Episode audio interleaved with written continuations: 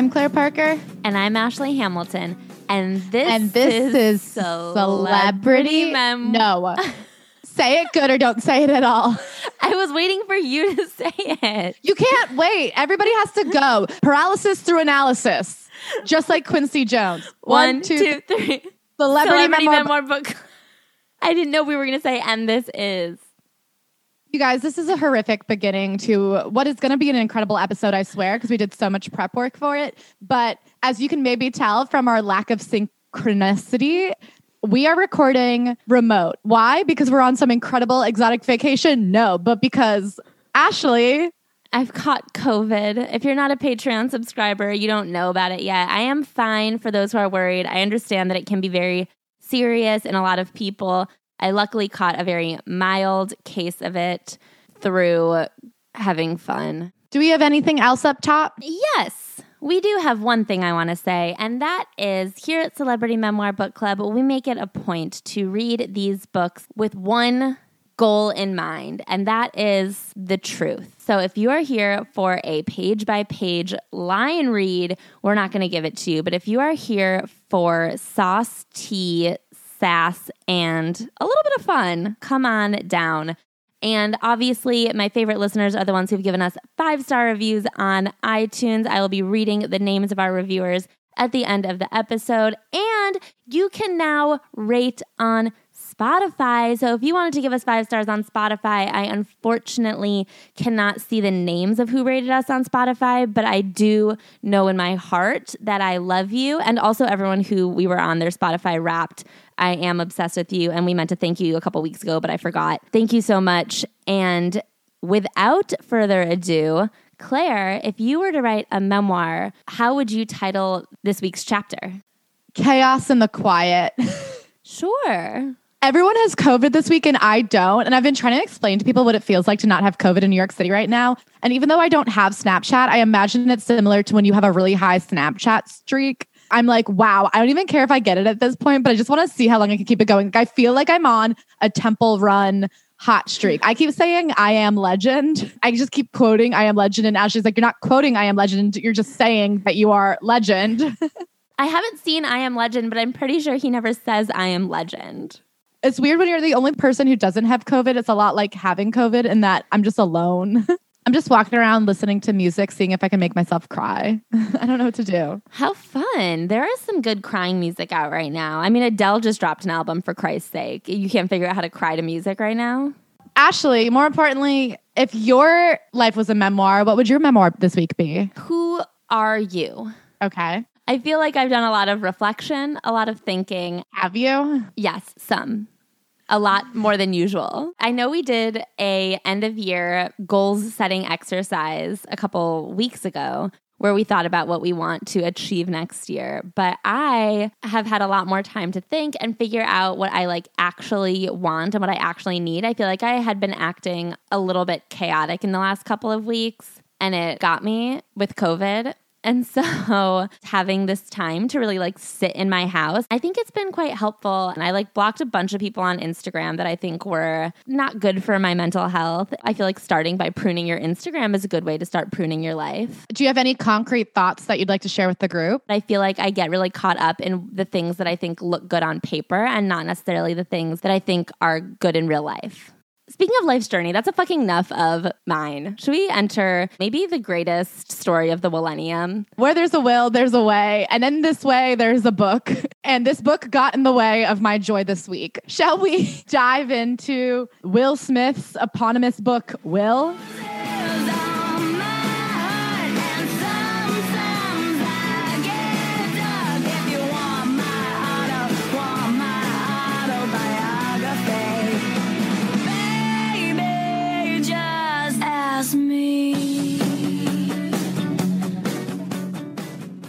Willard Carroll Smith II. His Wikipedia is actually wrong. It has him listed as Willard Carroll Smith Jr., but very specifically, he's Willard Carroll Smith II. He hates to be called junior. Was born September 25th, 1968, which makes him 53 years old to the day. And this book, of course, Will, did come out this year. It actually came out a few weeks ago, really. Yeah, this might be one of our speediest turnarounds. And let me tell you what, I'm never rushing to one of these bitches again. This book opens with a story about when he was nine years old and his dad asked him to build a wall, not asked, told him to build a wall in front of his store. Him and his younger brother Harry had to build this giant wall. It took them a year to lay brick by brick. He tells this story of tenacity to give an overview of who he is and why he has his name. He said, My father gave me my name, he gave me his name, and he gave me my greatest advantage in life the ability to weather adversity. He gave me will. Lowercase w. So he has the will to be will, to stay will this preface, The Wall, sets up not only what Will Smith thinks is his greatest character trait, which is a work ethic, but it also sets up his father as the strong leader who gave him the discipline that took him to be the greatest movie star of all time. One thing about this book is that there is nothing if not detail. We know a lot about who Daddy-O is. He calls his dad Daddy-O, and his mom is called Mom Mom, and he never refers to them as anything other than Daddy-O and Mom Mom. It does not roll off the tongue. So that's the preface. And then chapter one, the very first page of the book itself opens with When I was nine years old, I watched my father punch my mother in the side of her head so hard that she collapsed. I saw her spit blood. That moment in that bedroom, probably more than any other moment in my life, has defined who I am today. And then, should I jump right ahead to the bottom of the page? My father was my hero. He's not saying my father was my hero and that changed on that day. His dad remains his hero. So, this whole book and how he defines himself is set up on the central premise of his father gave him the discipline and the drive to become as successful as he is today. But at the same time, he gave him his greatest insecurity, which is that that he's a coward. What you have come to understand as Will Smith, the alien annihilating MC, the bigger than life movie star, is largely a construction, a carefully crafted and honed character to hide the coward. So his great insecurity is that he is a coward. And this is because, as the oldest of the three children that his mother and father had, he never stood up to his father. He remained under his father's thumb for the entirety of, honestly, his life, whereas his little sister often escaped. And then his little brother, Harry, often stood up to his father throughout their very violent and tumultuous upbringing, Will never once protected his mother, and he's deeply ashamed of that. And so the rest of his personality, he says, comes from this. As a child, I told myself that if I kept Daddy-O entertained and made him laugh, then he wouldn't hurt my mother. But that fantasy only caused me to feel like a coward, an unworthy son, and despite the fact that none of it was my fault.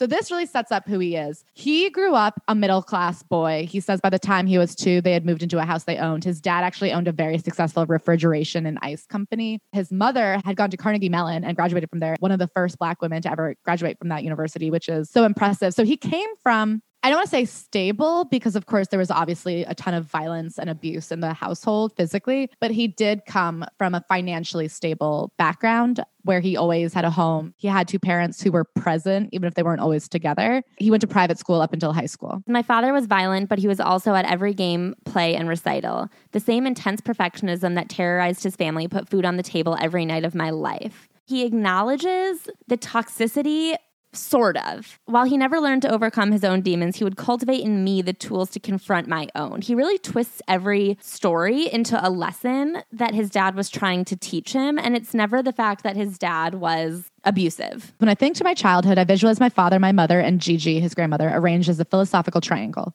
My father was one side of that triangle discipline. He taught me how to work, how to be relentless. He instilled in me an ethic that it's better to die than to quit. My mother, education. She believed that knowledge was the irrevocable key to a successful life. She wanted me to study, to learn, to grow, and to cultivate a deep and broad understanding, to either know what you're talking about or be quiet. Gigi, his grandmother, was love. Whereas I tried to please my mother and father so I wouldn't get into trouble, I wanted to please Gigi so that I could bathe in that transcendent ecstasy of divine love. These three ideas, discipline, education, and love, would fight for my attention throughout the rest of my life. He creates a lesson in everything. So, from his mom, he creates this lesson in strength. The idea that he could hit her body, but somehow she was in control of what hurt her, I wanted to be strong like that. Your mom was strong in that she survived this and eventually got away, but it's not like some beautiful life lesson in like what we should all be like. This shouldn't have been happening in your home. It's interesting that he associates strength with the ability to disassociate from your own emotions. Yeah. Because of what was going on at home, this is where his obsession with entertaining and being funny comes from. Living in that kind of household where things could change at the drop of a hat made me very in tune emotionally with how people were feeling and the different frequencies people were giving off. And he started to become funny. And he says he was a very like weird, eccentric little kid he had an imaginary friend named Magiker who was like viscerally real to him until he was 13 years old. There are a lot of little eccentric stories about his childhood that he tells. He wanted to be popular, he wanted to be known, and like mainly he wanted to get girls, but he was never doing what was cool. At one point, he was obsessed with cowboy boots and he wore cowboy boots every single day, even to play basketball, which is just a bad idea because it's dangerous. He was very much like a little kid who was lost in his own fantasies and had no problem with that. But he was an entertainer. I began to perform all the time. It gave me the warmth of affection, but behind the protection of a mask. It was perfect. I could hide myself and be lovable at the same time, mitigating the risk of vulnerability, but gaining everything. By high school, he learns about hip hop, which was literally brand new at the time. He becomes obsessed with the idea of MCing and he wants to become the best MC there ever was. And he begins feverishly writing raps in his little notebook, practicing them at night. And then he would show up at school and act like he was improvising them and became known as one of the best MCs in town. And he took it extremely seriously. And from the cocoon of a bullied, awkward kid emerged a natural born killer MC. So he becomes obsessed and he pairs up with this guy in his school who's known as being the best beatboxer named Ready Rock. And he becomes obsessed with practicing every day. Nobody really wants to practice as much as Will does. So Will is constantly seeking out friends and peers that are at his level of discipline. He becomes friends with this group of older kids called the Hypnotic MCs, and he starts hanging out with them. He goes, I took my role in the Hypnotic MCs very seriously. I attacked it with the discipline daddy had instilled in me. But back then, I hadn't learned yet that most people didn't have the same work ethic as me. I wanted to rehearse every day on a specific schedule. They were looking at it more casually. I was getting frustrated. Nobody wanted to grind and go get it. My work ethic and constant pushing slowly drove a wedge between me and the group. They resented me for always bugging them and ruining what to them was just supposed to be a fun hobby. I resented them for not putting the effort in to make this thing as good as it could possibly be. And it was a fun hobby. There weren't really high school kids getting careers in rap music at this point. His goal was overall be the best. That's it. So he did have a history in music. He took a piano class and had a recital at church. It was something that Gigi, his grandma, was really excited about, and he had an eye on her the whole time. And while he was playing, he says the words pride or approval are pale and inadequate. I can only say that I've been chasing that look in the eyes of every woman I've ever loved ever since. I've never felt more certain of someone's adoration. So in this piano recital, the way his grandma is looking at him becomes his gold standard for like the feeling he's chasing the approval of a grandma is like the only thing that's ever mattered to him. I don't know, man. I think you could have really bombed that recital and your grandma still would have loved you. that's what grandmas do. He's with the hypnotic MCs. He gets frustrated with them for not taking it as seriously as he did.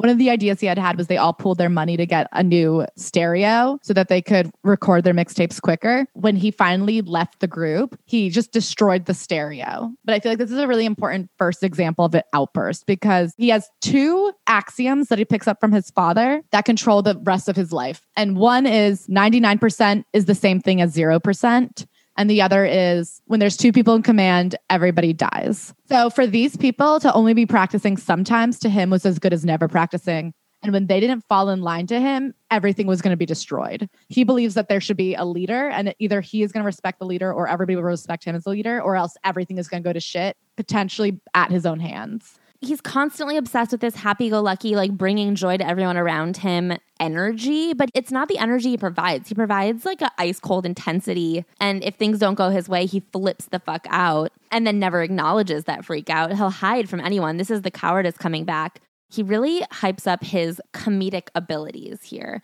when it comes to MCing, he says that he was funny. He had punchlines at the end of every verse, and that was what really set him apart. And that's what we see start to carry over as he begins taking MCing even more seriously than he already was. Senior year of high school, he meets somebody who is beginning to get a name for himself in Philadelphia as the best DJ around, and it is DJ Jazzy Jeff. So, DJ Jazzy Jeff is the first person he's ever met who has the exact same level of intensity as him. He actually even says Jeff was the first friend I'd ever had who plain and simple outworked me. DJ Jazzy Jeff had a turntable set up in his mom's basement and would just spend 18 hours a day in the basement, scratching, practicing, working on beats. So Will now had this place he could go where someone was constantly working. Together, they teamed up and they started taking over the town. They started putting together some songs.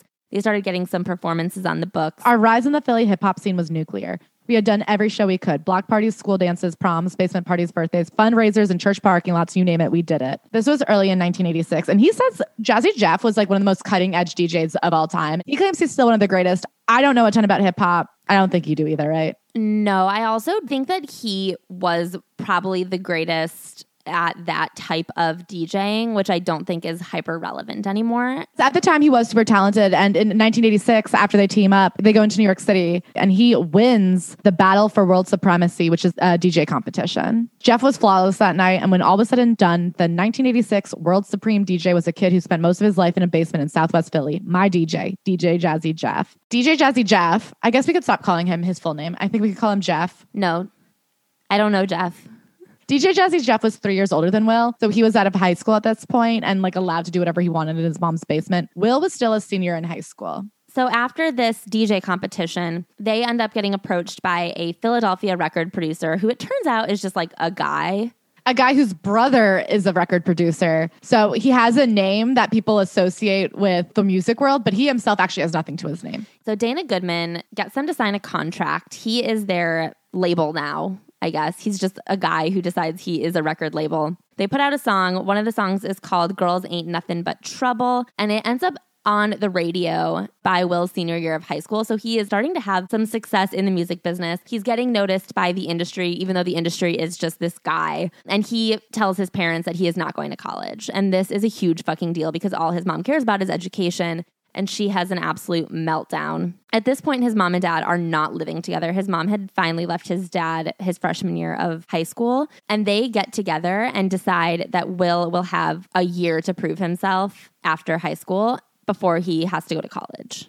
They also have some other friends from the neighborhood. James Lassiter was DJ Jazzy Jeff's really good friend He would just kind of come sit in the basement and hang out with them while they practice. One day they have to send a fax for something, and James, who's just sitting in the corner, is like, Oh, I do have a fax machine. And he becomes their manager for simply owning a fax machine, which I think is really funny because he proves himself to actually be a very talented manager. Something about Will, and I will I will give him credit for this, is he will give anybody a shot. If you have the work ethic he has, he'll keep you on. And if not, you get dropped. If he met you day one, he'll keep you for the rest of his life if you rise with him. So JL, as they call him, is now their manager. Dana Goodman is now their record label. They have a song that went out in March. By May 86, it's getting a lot of radio play in the Philly, New Jersey, New York area. And in June 86, Will graduates from high school. Because he's been given this gap year gift by his parents to be allowed to go and pursue music and see how it goes, they start going on tour. They get a tour bus and they go on a rap tour where they're opening for Public Enemy and Two Live Crew. It's all boys from the neighborhood. He's got obviously manager JL, DJ Jazzy Jeff, and then he's also got Omar, who's a kid he grew up with who used to be pigeon toed and then he got a corrective surgery and somehow became the fastest kid in town and the best dancer. I love that this group of guys had one dancer in the back. Like I cannot imagine what that looked like on stage. You got a DJ, an MC, and then just like one dude in the middle moving around. I guess I just feel like you need at least two. You only need one Omar. Ready Rock was also with them beatboxing. And then they had this guy, Charlie Mack, who was their security, which just means he's the biggest guy they knew. And they were like, You come with us and be security. On this tour, we begin to see the blossoms of the I'm the leader or we all die Will Smith leadership mentality. So he in high school had a girlfriend named Melanie Parker. Shout out to the Parkers. And he was obsessed with her. He, a lot of times throughout this book, defines the way he views relationships and what he thinks is important in a relationship. My fantasies as a teenager never involved having multiple girlfriends or wild orgies. My fantasies always involved one woman. I wanted to ravish her with my complete, undivided devotion and affection. I wanted to be the best man she's ever known. I wanted to fulfill all of her dreams, solve all of her problems, take away all of her pain. I wanted her to adore me. I wanted to be so trustworthy and emotionally reliable that I would cleanse her impression of all men. From the day I met her, Melanie had been the center of my life. Healing the pain of her trauma became my constant preoccupation. The look in Melanie's eyes became the substitute for Gigi's approval. Ugh. I've always needed a woman to achieve for. When I performed, I was now performing for Melanie. If she was happy, that meant I was a good person. If she was unhappy, that meant I was a monster. So because of this, he's on tour and he decides that nobody's allowed to have girls around. He says no girls on the tour bus, in the hotel, or backstage. And they're like, when do we fuck then? And he's like, never. I have a girlfriend. We all have one girlfriend. But you know that old adage if your homie is sleeping with someone, that means you're cheating. this is the beginning of his favorite phrase. One of the things Gigi instills upon him is that you should never curse. The way he works around any and all curse words, dirty words, questionable words, instead of calling himself a slut or a play or anything, He uses the phrase ghetto hyena a lot to mean somebody that's having a lot of sex with different people. And listen, I'm not here to police a black man calling himself ghetto. That is his prerogative, but I will. Police hyena. You cannot just suddenly use hyena as a word that means slut. Let me actually Google it and make sure that I'm not alone. I've never heard that in my life. I'm not seeing anybody use hyena to mean slut, but he uses it Often. And he will not have his group of rappers be hyenas. No, he has no interest in that. So they're on tour, they're having a great time. They are found by Russell Simmons, one of the co founders of Def Jam Records, who apparently had been trying to get in touch with them through Dana, their one man label, for ages, and Dana hadn't been returning their calls. They try to put together a deal because at this point they're touring, but their record is still being sold only out of Dana's trunk in Philly. They're on the road, they're making a name for themselves. There's no record to be found. So they try to get Dana to come with them to Def Jam, and Dana thinks that he's being scammed or something and refuses to do it. And this is one of the early times that we see Will try to bring someone with, and that person refuses to do it. But the way he writes about it is a little tough for me to take in. He says, It's so painful when people I care about miss the opportunity to elevate. I've been in this situation maybe 50 times in my career. I'm trying to climb and fly as high as humanly possible, and I want to take the people I love with me. But invariably, at critical moments when the necessity to level up presents itself, some people, like JL, rise to the occasion and others fold. JL here, who's their manager, basically is like, yes, that's such a good idea to go with fucking Def Jam Records. The deal that we should strike is that I get a job at Def Jam Records. They have to teach me everything they know about managing. You guys sign with Def Jam Records and I'm your account manager. And then there's really no place for Dana in this deal. They finally find a workaround where because they had signed a contract, they sign with Jive Records as their European distributor. But then what they do is with all the money that Jive has, they do a remastered album and then resell it as a European import, the better version. But then when Dana tries to fight them on this, they realize that the contract that Will signed with Dana, he signed when he was 17 years old, which makes it technically null and void. And so now Dana loses everything entirely.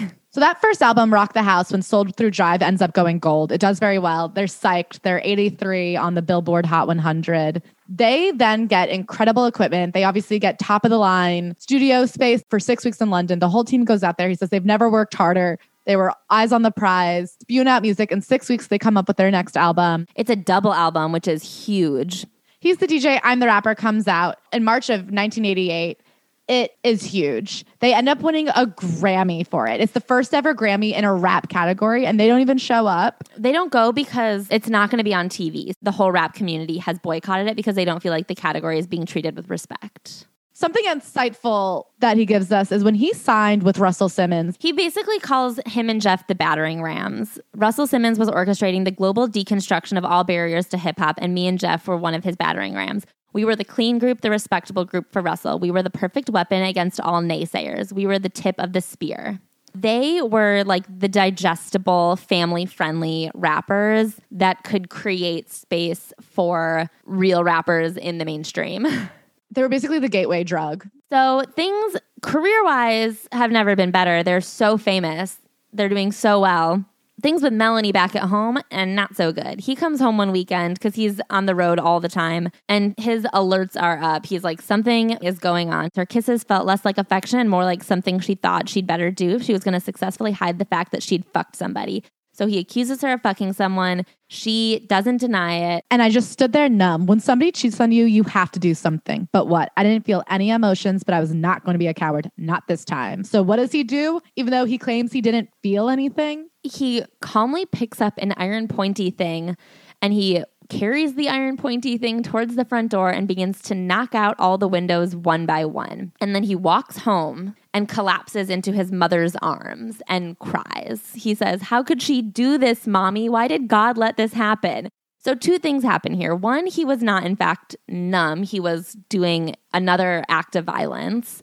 Two, he went from being violent and crazy to pathetic as fuck in the span of one walk. I just like don't understand how he thinks he doesn't have feelings. It seems so strange to me to break things because I thought I should, not because I was at all emotionally impelled to do so. This discordance was hilarious to me. Out of nowhere, I began to chuckle. Replaying the scene in my mind, I was thinking, Will, you're an absolute lunatic. And it made me laugh even more. The whole shit was hysterical.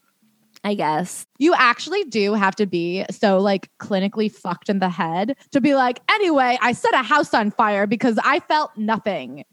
One of the greater questions I think we all have about the Smith family at this point in time is why are they acting the way that they're acting? Why are they telling us anything? As we will see in this book, he is the biggest movie star at the turn of the century. It was the millennium. He was huge. They're so successful. They have everything you think anybody could want. Why are they acting like Gabby Hanna? So you mentioned to me that he has a humiliation kink potentially. Somebody close to Hollywood said the sense is he likes to be publicly humiliated because it gets him off. And that is the only thing I can think. Because why else would you write, How could she do this to me? Mommy, why did God let this happen? He is, I think, 20 years old at this point and weeping into she his mother. picked me up and took me home. Your mother picked up a 20 year old Grammy winning rapper and carried you home like that goddamn book where she's like, However old you are, my baby, you'll be. Yeah. That is what he's doing here. And I'm gagging. You deserve to get cheated on. I hope you're getting cheated on right now. And I hope you don't like it. Who is August, is all I'll say. I don't even think there is an August. She just was like, oh, you cuck. You like that? You cuck. You like Stop it. So, what happens now is that he goes on an actual sex spree. The rules of no fucking on tour are out the window. He says, I had sex with so many women and it was so constitutionally disagreeable to the core of my being that I developed a psychosomatic reaction to having an orgasm. It would literally make me gag and sometimes even vomit. So, this is the headline that really made the rounds about this book. And I'm assuming it's because this happens on page 141. And I'm I guess going to believe that none of the people who had to review this book made it past 142 because a lot of other stuff happens in this book, but this was really a breaking point for me. I was like, shut the fuck up, dude. The weird thing is, I read that line knowing it was coming and I felt so underwhelmed by it. Because I guess my idea was that when this had happened to him, he had been at the end of like 20 years of having sex. It was like a weekend. Yeah, it was one long weekend because pretty quickly he gets back together with Melanie. So essentially, in response to this heartbreak, he buys a mansion. He starts spending all his money. He flew out 10 of his friends at one point to shop at Louis Vuitton in Atlanta. He was just throwing down his Amex. And within a few weeks, he went back to where she worked at the mall and picked her up and was like, Leave this gap. Be my wife. And she was like, okay, I guess I'll go live in a mansion with you for a while. It's such a short amount of time that one almost wonders did he just have the flu? I know. It's like that wasn't a psychosomatic reaction to sex. That was a reaction to having the flu. Because he says later that when you add up the time from the day he met Melanie till now, he's only been single for 15 days. Truly, we're talking about Labor Day weekend. He fucked so many girls Labor Day weekend. Maybe he was just hung over. I think he was just drunk. It was Michael Jordan's flu game, but sex. How many girls did he get sick? Thank God it wasn't during an Omicron outbreak. This could have been dangerous. Will Smith's bedroom was SantaCon. Obviously, their relationship is never fully repaired. He says, I felt like my forgiveness had been such a gigantic gesture of love that she should have been grateful to even be here. The Marion Roadhouse was now party central. At any given time, there was 20 or more people in the house, blasting music, shooting pool. And he starts hanging out with the JBM crew, which is the Junior Black Mafia, which are a bunch of like drug dealers he knows. And he starts going out to LA and he is just partying his little butt off. He gets studio time at Compass Point Studios, which is like a really famous studio in the Bahamas. And they insist on going there instead of back to London or even staying in Philly. And they go and they blow through like $300,000 of studio time by just smoking weed and hanging out and partying. And not recording a word of their next album. He's also going to LA all the time. He meets this girl named Tanya. So in LA, he meets a basketball player named Pooh Richardson. And Pooh Richardson is dating a girl named Tia, whose cousin is Tanya. So he starts hanging out with Pooh, Tia, and Tanya. And he is obsessed with Pooh and Tia's relationship. His one job was to play basketball well. Tia did everything else. When I saw them together, I knew that I wanted that. They were partners in the Pooh Richardson going to the NBA business. He's going out with Charlie all the time, spending time with Tanya, and really admiring the way that their relationship is in service of him, which is really not a thing he reflects on at all, even though it's disgusting. That is to him the perfect team. That there's one person that's the star and everybody on the team supports that person. And that's the kind of relationship he wants. So he's with Melanie. Things are obviously horrible. They're not having sex anymore. He's going to LA and he's like, we didn't kiss for the first year I knew her because I don't think he ever cheats on Melanie with her, but he does basically have like a second wife out in LA. He stays with her. She takes care of him. She picks him up for the airport. She makes all the plans. And then he also, around this time, has a big falling out with Ready Rock. He is feeling very forgotten, essentially, because on the next album, Ready Rock really just doesn't have a place in it. And he says, in live performance, Ready Rock has a little part in the show that is usually the best part of the show. But on the album and in their actual career, he's falling to the wayside. Because don't forget, Ready Rock was a beatboxer. And the idea of having a human being who sounds like technology is kind of lost when you're listening to a record. So, this is another person who just simply can't elevate with Team Will. What's really happening is Ready Rock is seeing that there's no place for him in this setup. Plus, he's not even Will's best friend anymore. Charlie Mack, the bodyguard, has become Will's best friend. And also, I know you already said it, but I want to reiterate they had recorded all of these songs for this album that they tried to record out in the Bahamas called In This Corner. All of Ready Rock songs got cut from the album. Right. And so Will just can't believe that Ready Rock doesn't see the value in his being the literal smallest member of the team. And so Ready Rock just doesn't show up for a performance one night. They never bring him out on stage again. And Will is obsessed with the fact that this is Ready Rock's fault. He says he had a crew of friends who would die for him, yet there was some blind or broken part of him that for some reason couldn't perceive the full scope of the opportunity stretching out before him. In my entire life, few things have been more painful than watching someone I love self destruct. It's so condescending. Throughout my career, I've seen this pattern over and over again. I've given hundreds of jobs to people, many of whom have ultimately cracked and crumbled under the pressure of the possibilities. Maybe Ready Rock just didn't want to be your sidekick and not even a sidekick. He was getting cut out. To say that Ready Rock self destructed, that's literally not what happened. You cut him out of the entire performance, you cut him out of the album. You said yourself the future of rap was moving away from what Ready Rock had to offer. You think he was an idiot for not being able to see the vision of the Will Smith show. One, to ask people to see that vision is a huge ask of people. Two, it's crazy to assume that everybody's dream in life is to support your dream. Especially because at this point they're still like 20 years old and they're watching him achieve things. So there's this feeling of possibility like we could all achieve things right now. To say like no, I'm actually the only one and if you don't hop on board with me, you're nothing is such a weird and arrogant and also borderline psychotic point of view. The other thing is, it's not like he's this disciplined Will Smith who's out there just crushing it time after time. They had a year of success. They won the Grammy. They went on tour. Everything was good. And then they end up in the Bahamas where they did such a bad job in the Bahamas that JL flew Daddy O in to shut down the party and literally drag Will home. So that's where they were at maturity wise. So the man who had to have his literal father show up in the Bahamas and rip him out of a Jive paid for studio because he was being so immature and unproductive is also like, why aren't you listening to me? Why don't you put your blind faith in me? So what if I cut you out of everything? You should still just fall in line. You're self-destructing, and I can't believe you wouldn't let me help you succeed. To be like, I've given hundreds of people jobs and they didn't do what I told them to. Why did they fuck themselves over like that? It's so weird to not have this idea that anybody else wants to forge their own path. So now things start to go bad.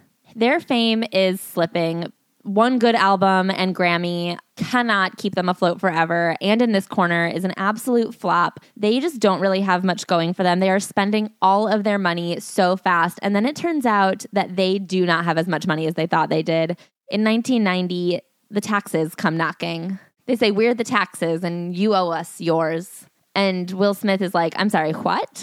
it turns out Will Smith and DJ Jazzy Jeff had not paid any taxes. And JL is like, What the fuck are you talking about? He hires a tax lawyer, but they are so deep in the hole on this that he has to sell everything. He has to sell the house, he has to sell all of the motorcycles, he has to sell all of the cars, and he still owes millions of dollars. He owes them money up through the Fresh Prince. Then things with Melanie are going so badly. Obviously, he never forgave her for cheating. He's with some friends. Melanie comes downstairs all dressed up and ready to go out. And he's like, Where the hell are you going? She throws him some attitude and he can't believe he's been disrespected in front of his friends. I think it's a lot more about being disrespected in front of his friends than it is about anything else. He sends his friends home. And when she comes home that night, he has all of her belongings on the front yard and he lights them on fire. Yes, we were young. Yes, we hurt each other, but she did not deserve how I treated her. She did not deserve how it ended. Yeah, you lit her shit on fire. I also wonder if that's all there is to it because he says to this day she won't answer any of his calls. So then the final nail in this downward spiral coffin. One day they're on the radio in Philly. Dana Goodman shows up, presumably to attack Will. They go out the back door. In protecting him, Charlie punches the guy in the face super hard, breaks his orbital bone. It turns out there's a law in Pennsylvania that because Charlie was acting in service to Will Smith, Will was the one who was liable for this broken bone. So he spends the night in jail. When he gets out of jail, he goes to his mom's house and there's a cop that he knew who's like, Listen, have you been hanging out with the JBM crew? And he's like, Yeah, why? And he's like, Well, the FBI has been watching them. There's about to be a major sting. You have to get out of here. You cannot be associated with them. You'll go down too. So he goes to Bucky, his number one bestie in the JBM, and he's like, Hey, they are about to get you. By the way, can I borrow some money? Because he is broke as a joke at this point. He decides that he needs to start over, move to LA, where he's been kind of running and hiding with Tanya, but he literally cannot afford to get out there. Bucky gives him $10,000 cash. He walks away, flies straight to LA with his bag of cash. Bucky gets shot three days later and dies. And Will spends the next month in Tanya's apartment in LA, just staring at the ceiling, being like, okay, so I have no money. My friend just got shot. I have no career. I'm not super sure what to do next. Everything he's worked for, he has now hit rock bottom and he's like below where he started. I'll say we owe it all to Tanya. Tanya is his bed sheets. She tells him, You have to get it together. You have to get up, get your life moving again. And do you know what you should do? One of the last contacts you have in this business is Arsenio Hall. You can just go hang out at the Arsenio Hall show and see what happens next. And he's like, Just hang out at the Arsenio Hall show? And she's like, Yeah, go get out of my house and go hang out with Arsenio Hall. if you're only going to have one contact left in the business, I feel like that's a really good one to have. And if you're going to hang out somewhere to network, I feel like that's a real top of the line networking opportunity. Hanging out with Charlie Mack at the Arsenio Hall show, he meets Benny Medina. This is the most important contact he makes. Benny Medina is an A&R exec at Warner Brothers, and he didn't really think that that was anything that spectacular considering the other people he was meeting at the Arsenio Hall show were like Mariah Carey, Miles Davis, and Madonna. But But Benny Medina was actually the idea behind the French Prince of Bel Air. the French Prince of Bel Air. Bonjour.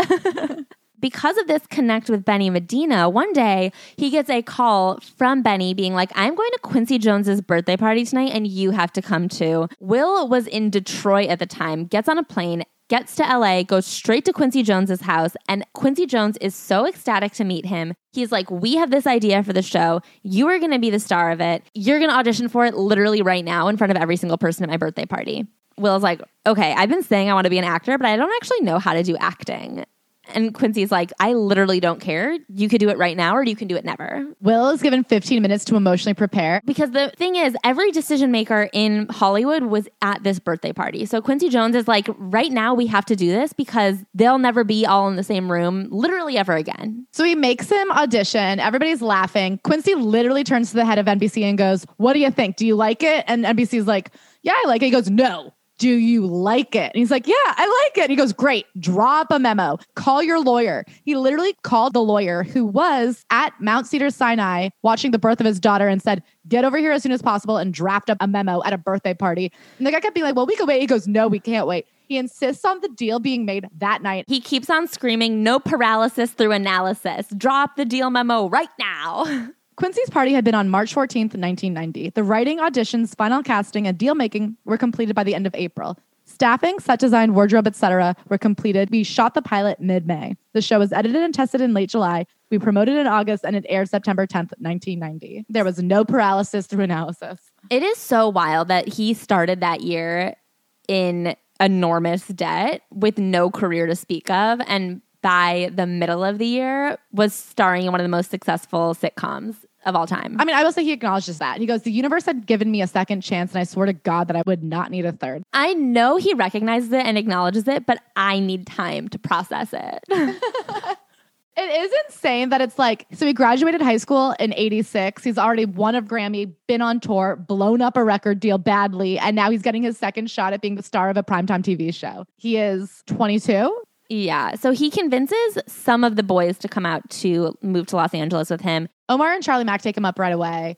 JL takes a little convincing, and DJ Jazzy Jeff, he has to beg. He talks to the producers of Fresh Prince, secures a six episode arc for DJ Jazzy Jeff, and Jeff is like, I'm not really feeling it. And he's like, okay, come out for three episodes. We'll make music at the same time so it won't be like a wasted trip. And if you don't like it, you can go back. And then it turns out Jeff did have fun being on The Fresh Prince of Bel Air and people loved his character. So it all worked out. And Will's like, that's on me, baby. Jeff would have been living in his mom's basement if it wasn't for me. And it's like, you would have been living in your mom's basement if it wasn't for Jeff. I don't know. I think Will was going to make it work no matter what. I don't think he's obsessed with being the best. I think he's obsessed with being the most successful. And that's a very different thing. But I'm just saying the tables really turned on how he's like, all Jazzy Jeff's career is owed to me.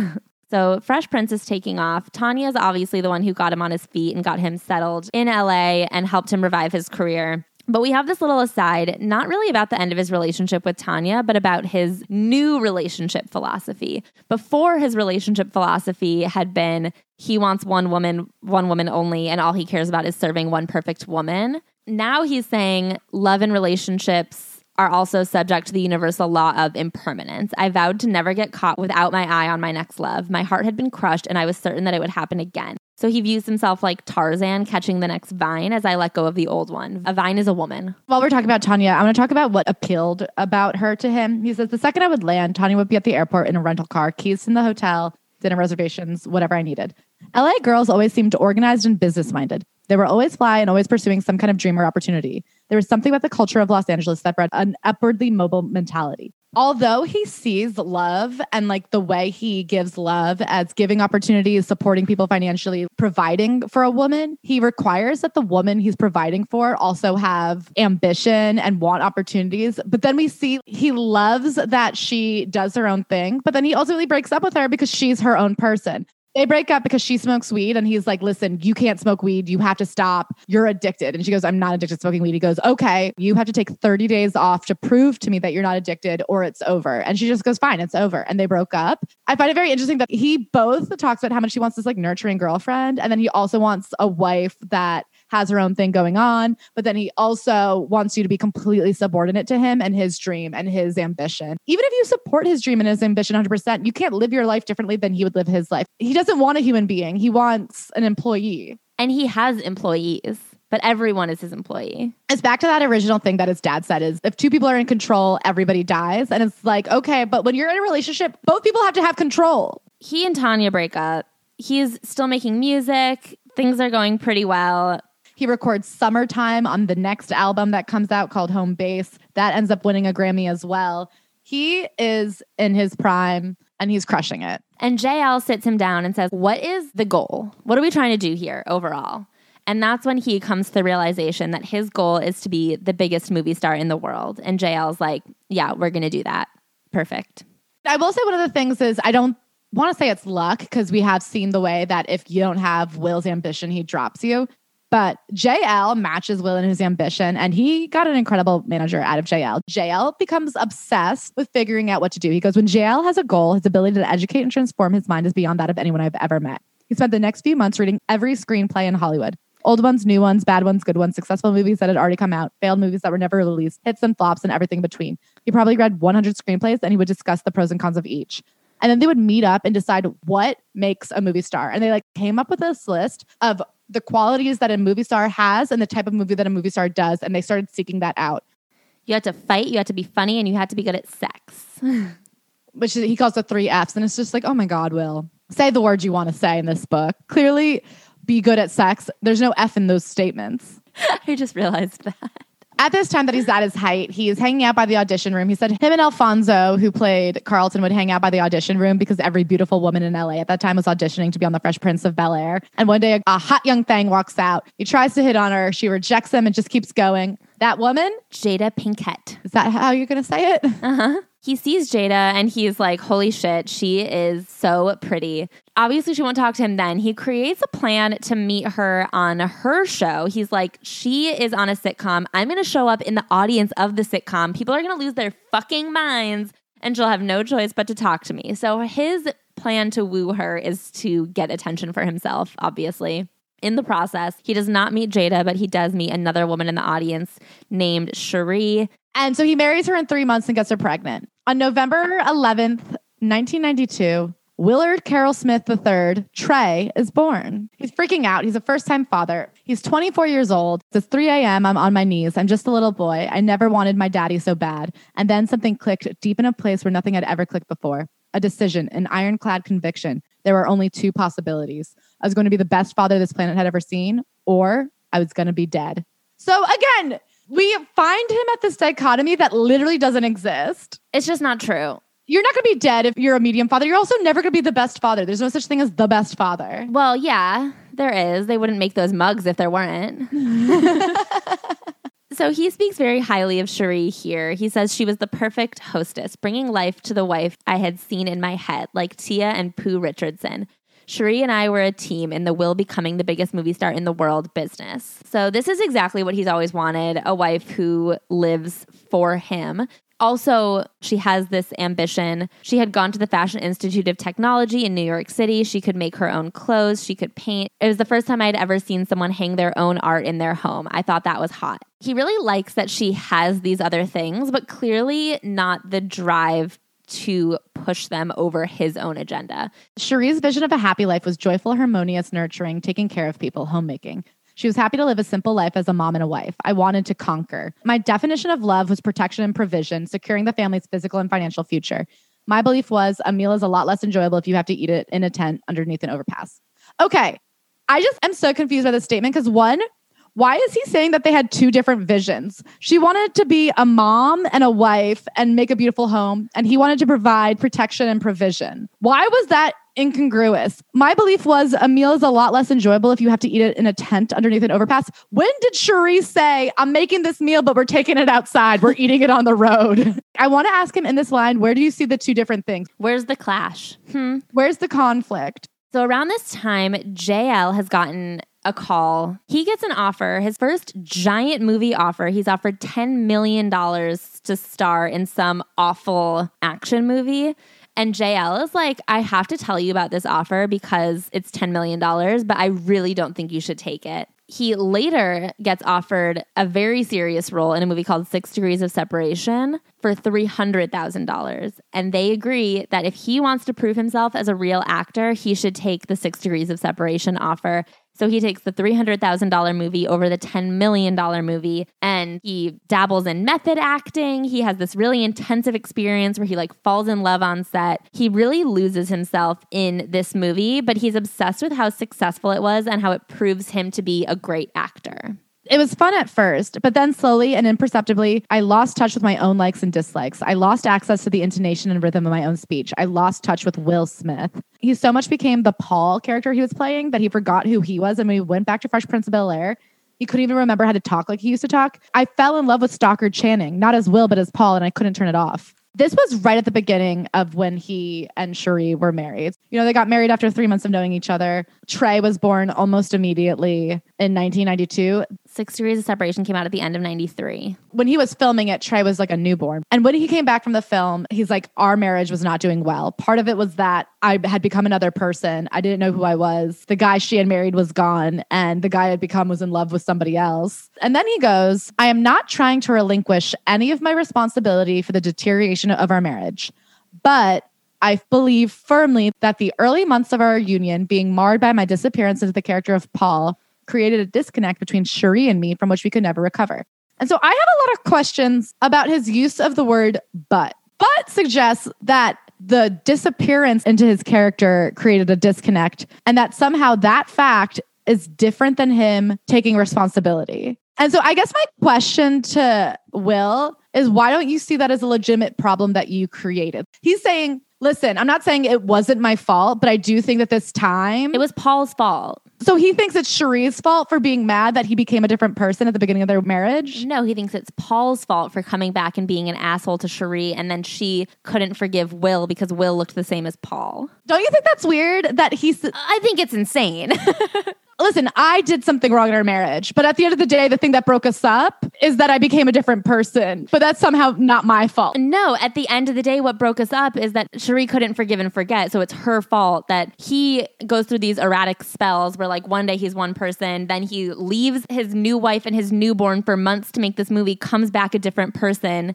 She has issues with it, and then she couldn't get over it. I would say his deep narcissism that we really start to see here is that his pursuit of greatness, he keeps claiming is for everybody around him. And anytime you can't get on board with his pursuit of greatness, you are the problem and you just like don't accept love good. He's like, every time I do something to be great, I'm making the sacrifice. He doesn't see that Sheree made a sacrifice. It's like she couldn't handle how amazing Yeah. he is. The next paragraph, he says, JL was right. My name started to be discussed in Hollywood as a serious actor. So this is a victory overall. It cost him his family, but it's a victory because now he's a serious actor. It didn't cost him his family. Sheree's inability to get with the program and recognize his greatness cost him his family. She broke them up by being a dumb bitch. She wanted the man she married to come home. Also, this whole thing of him being a serious actor and trying to be taken seriously as an actor, he was unable to act in The Fresh Prince for a full half a season afterwards. He lost his comedic timing. In trying to pursue serious acting, he becomes so bad at acting, he can't even be a sitcom star anymore.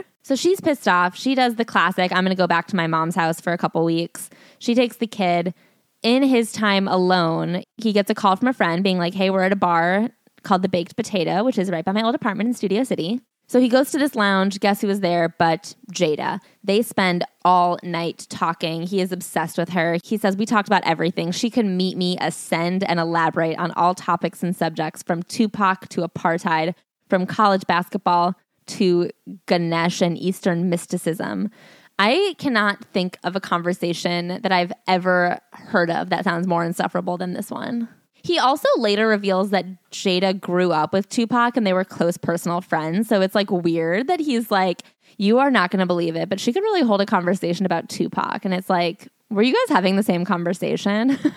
anyway, I do think that the more important part here is that she could meet me, ascend, and elaborate. Wow, she was so good at conversations that she could conversate with me, the greatest man alive. Will Smith, perfect husband, had gone on this date with the woman of his dreams while his wife was with her parents. She comes home. He's committed to making it work. They go out to dinner, and he says, while they're at dinner, a surging wave of dizziness, a shortness of breath, beads of sweat jumping up on my forehead. He has a literal panic attack. He thinks he's about to pass out. He has to go to the bathroom. He goes, I charged into the bathroom and locked myself into one of the stalls. I suddenly burst into tears. For the next 20 minutes, I purged, toggling back and forth between sobbing and laughing hysterically.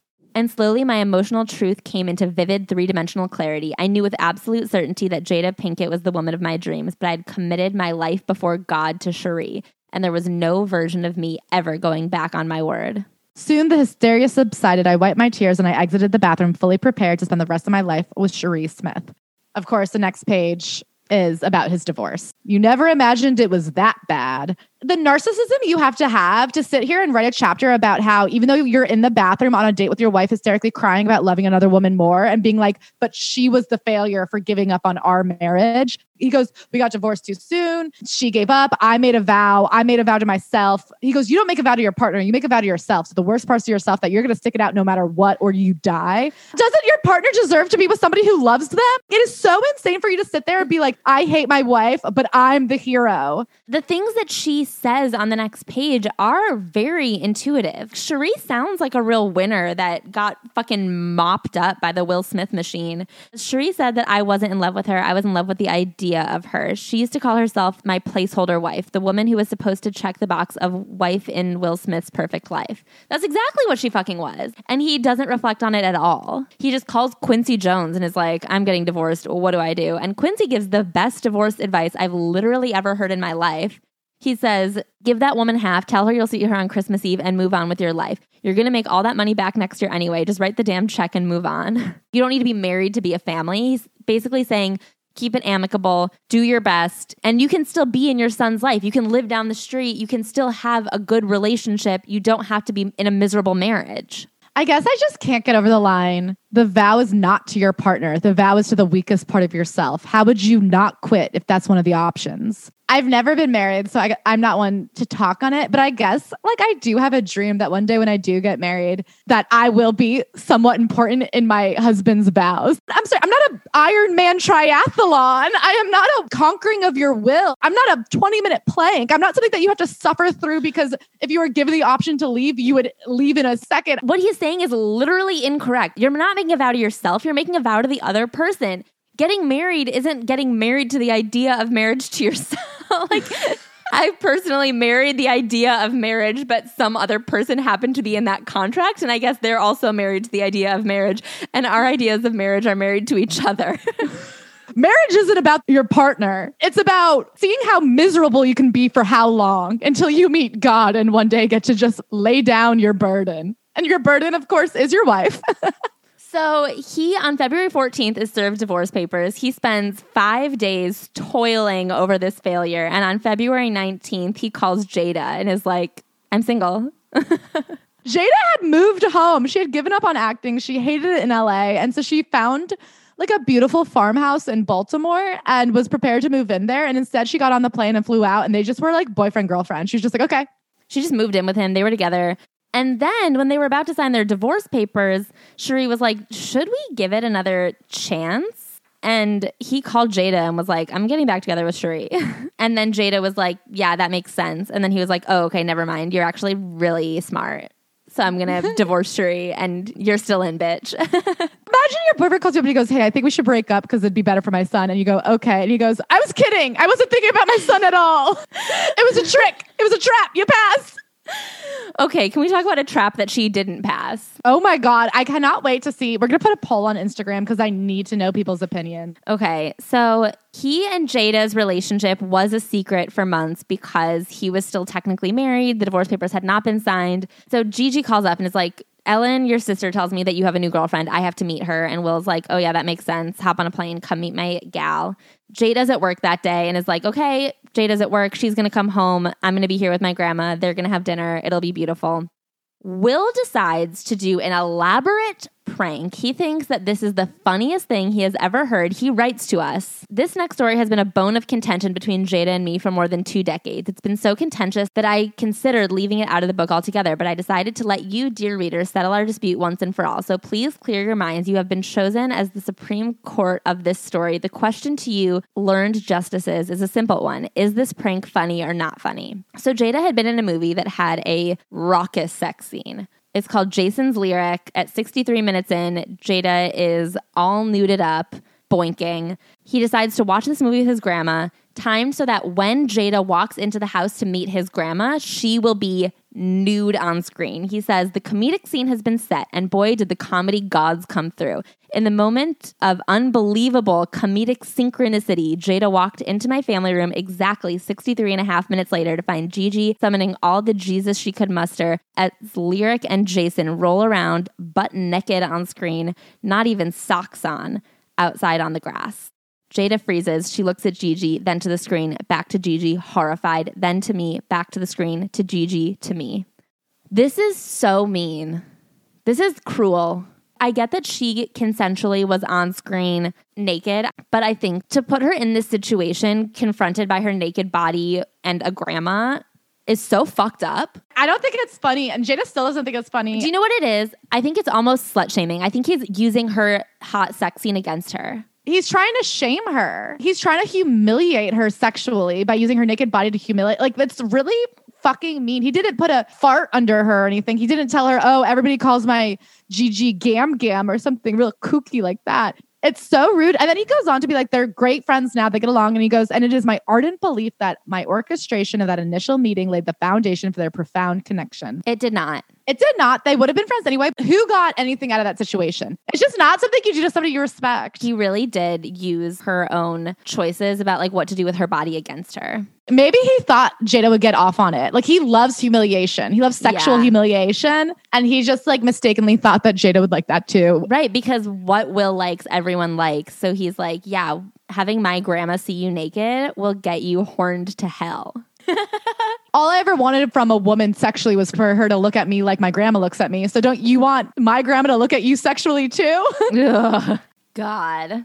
Things are uh, always fine for old Will. So Martin Lawrence calls on the phone and is like, I have this idea for a movie. The script is absolute trash, but I feel like the movie could be good. That movie is Bad Boys, and it made him a movie star.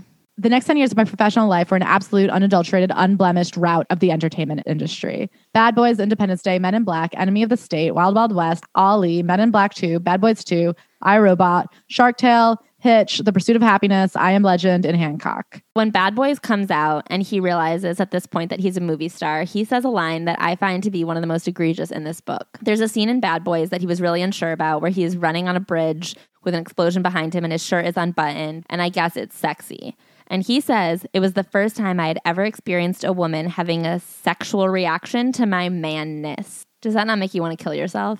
So Bad Boys came out in 1995. It didn't like break records, but it was a solid hit and it did catapult him into being a movie star. In 1996, he ends The Fresh Prince of Bel Air after agreeing to do Independence Day. He says he ended it so that they didn't have to jump the shark, so to speak. He said it was really important that no one had to deal with the loss of dignity that comes with being canceled mid season. So he ended the show so that they could walk away with their head held high, unemployed. Yeah, well, he walked on to be a huge success. The Fresh Prince of Bel Air ended May 20th, 1996. And I would like to walk you through his 1997. Independence Day was July 1996. The Men in Black song was mid June 1997. The movie was two weeks later. Big Willie Style was November 1997. And right after that, I started filming Enemy of the State. I married Jada December 31st, 1997. Getting Jiggy with It came out 1998 in January and became his first number one hit in March. So he had an insane two or three year run there. And then Jaden was born July of 1998. So that maps out the next couple of years so that you guys have an idea of his success. Independence Day had a $75 million budget and ended up being the second highest grossing movie of all time. So we know his goal is to become the biggest movie star in the world. And he does not take this as a light goal, like a conceptual, like, oh yeah, being the biggest movie star in the world would be cool.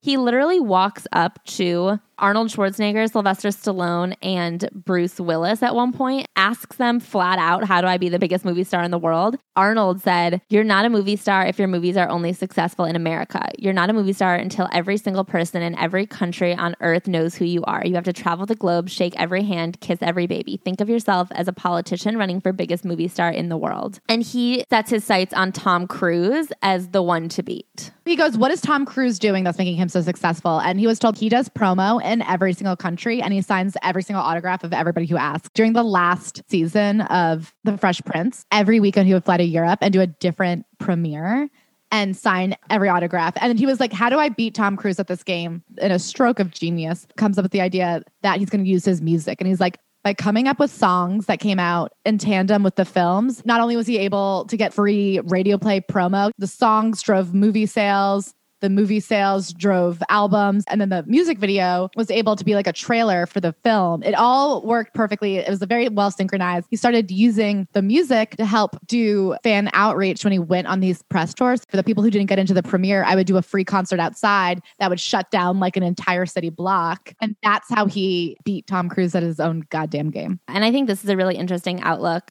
the movie companies are putting up north of $150 million to plaster movie posters in every country in the world. I would get to piggyback on their massive financial investment. In my mind, I was never promoting a movie, I was using their $150 million to promote me. So he was going to all these press events for himself. So he's crushing it every which way. Willow Camille Rain Smith was born Halloween 2000. Something strange happened in our family dynamic after Willow was born. Up until then, we had maintained a fragile equilibrium. Sheree and I had one child, and Jaden and I had one child. We'd worked very hard to cultivate a sense of a singular family. It was rough in the beginning, but Jada and Sheree agreed that Jaden and Trey must think of themselves as full brothers. Jada even refused to use the term stepmom. To this day, Trey prefers to see her as his bonus mom. What do they call Sheree? The mistake wife, I guess. First draft. I actually really quickly want to back up to Jada and Will's wedding. I think this is really important. Jada had no intention of ever getting married. He tells the story of Jaden being conceived in a detail we did not need. He literally talks about them coming.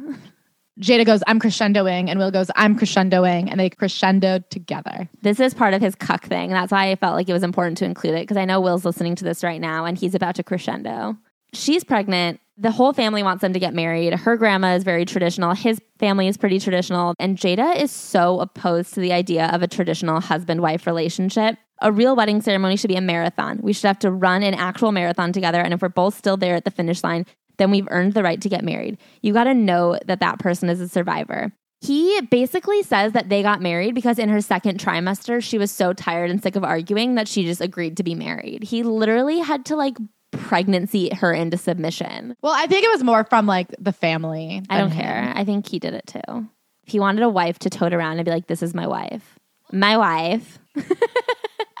What I find interesting about our singular family unit is that he's still the only man. He's still like the alpha of the situation. The symmetry reflects around him being the center. But he says Willow's birth had tipped the scales of our precariously balanced blended family. And suddenly, for the first time, from within and from without, there was a sense of my new family and of my old family. In the press, when people would refer to Will Smith's family, they would oftentimes use pictures of only myself, Jada, Jaden, and Willow, leaving out Sheree and Trey. The media preferred the symmetry and conventionality of the nuclear grouping. Yeah, you also named your kids for symmetry of a nuclear grouping. It's Willow's fault for throwing off the symmetry and the press's fault for highlighting that nuclear family unit. It's not Will's fault for not giving enough attention to Sheree and Trey. Finally, Uh-huh. it's Sheree's fault. Right. She, because you know how women suck, Uh, yes, I do know that. Sheree and Trey started to retreat from the spotlight, but the spotlight was where I lived. I took their withdrawal personally. What do you mean you don't want to be at the premiere of my movie? My family has to walk the red carpet with me. That's how we eat. That's how we eat. His obsession with like there will be food on the table or there won't be. After six seasons of The Fresh Prince, you could have just been a TV star and your family would have ate. Does he think Carlton's family is starving to death? Yes. So Sheree said, I want our son to have a normal life. I want him to go to school. I want him to go to church. I want him to have friends. That's not his life, I said. That's not your life, Will. It can absolutely be Trey's life. That's why he has a mother and a father. I don't want him bouncing around from city to city, set to set with no stability.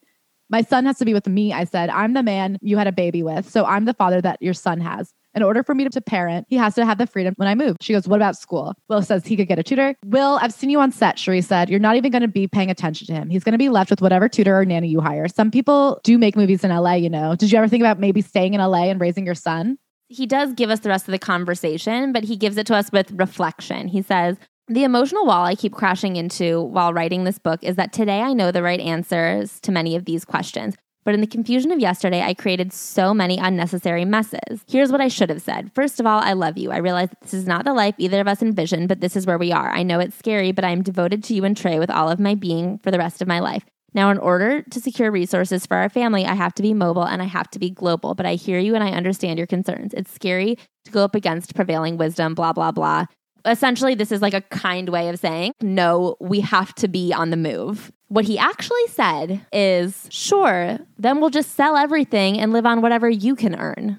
That is fucked. This harkens back to what we didn't mention before. The main argument that broke up him and Sheree they're having an argument about her paying for a haircut that he had ordered. And basically, she didn't pay the guy the correct amount of money. He's really upset. She's like, I'm not your errand girl. And he said, maybe one day you'll be worth something. That is a psychotic thing to say in a fit of anger to your wife and mother of your child. I also feel like this, the emotional wall I keep crashing into is that now I can say things correctly. I'm doing a joke right now that I just started doing on stage about how we need to stop letting men go to therapy because it's not making them better, it's making them stronger. And this is the perfect example of why they can't go to therapy because they don't go to therapy and learn how to understand someone else's perspective or question their own vision of the world. He doesn't look back and go, I see now that she had a valid point. Maybe Trey should have had a normal upbringing. Maybe it's not good for a young boy to be hopping around the globe on set with a father who doesn't have time for him. Maybe a kid should get to have friends and go to school and have a normal upbringing. Instead, he's like, I have the exact same perspective I do as I did then, only now I have therapy language to like gaslight you into thinking I'm being reasonable and respectful, when in reality, I'm just battering you harder. He writes, I will die before I allow our family to not flourish. And it's like, what do you think flourishing is? Flourishing to him is his career on the rise. It is not his family emotionally flourishing. in order to secure resources for our family, I have to be mobile. I have to be global. There are a lot of parents who are not global that somehow manage to get their kids fed into school and clean clothes. Does he think only Tom Cruise's kids eat right now? Does he not think Tom Cruise, who famously doesn't know his daughter, is the end all be all? If he had grown up like without a home, starving to death, at least I would have been like, listen, that does shit to your psychology that is hard to undo. But he grew up middle class. He went to Catholic school. His dad owned a business that employed like dozens of people. Yeah. So his next move, he decides to buy an estate, an enormous compound Jada is not interested in it. The compound is called Her Lake. She does not like the idea that this house is going to require significant upkeep. It's going to be an entire job to keep this home running. He is like, no, it's a good idea to have an artist's compound that we own. So he buys it. She specifically asks him not to. And he goes, No, it's for you. You don't understand. then he mentions that him and Jada are in therapy. And one of the greatest arguments they've ever had, they were asked to write their top priorities. And Jada wrote number one, the children, two, Will, three, myself, four, extended family and friends. Will writes number one, me, number two, Jada, number three, the children, number four, my career. Jada flips the fuck out, rightfully so being like, I cannot believe the children are not first. And he's like, No, but you know how, like, on an airplane, you have to put on your own mask before you can put on someone else's mask. You have to make sure yourself is good before you can help anyone else. And she's like, Absolutely kill yourself. she does not say that. Well, the thing is, she's not mad. She's she's horrified. I think realizing that that's the partner that you've chosen is so heartbreaking. It's not even a fight. It's just tragic. He goes, Jada, all I'm saying is that if you don't go to the gym, if you don't eat right, and if you don't take your mental health and emotional condition as primary, you're not going to be a good mother.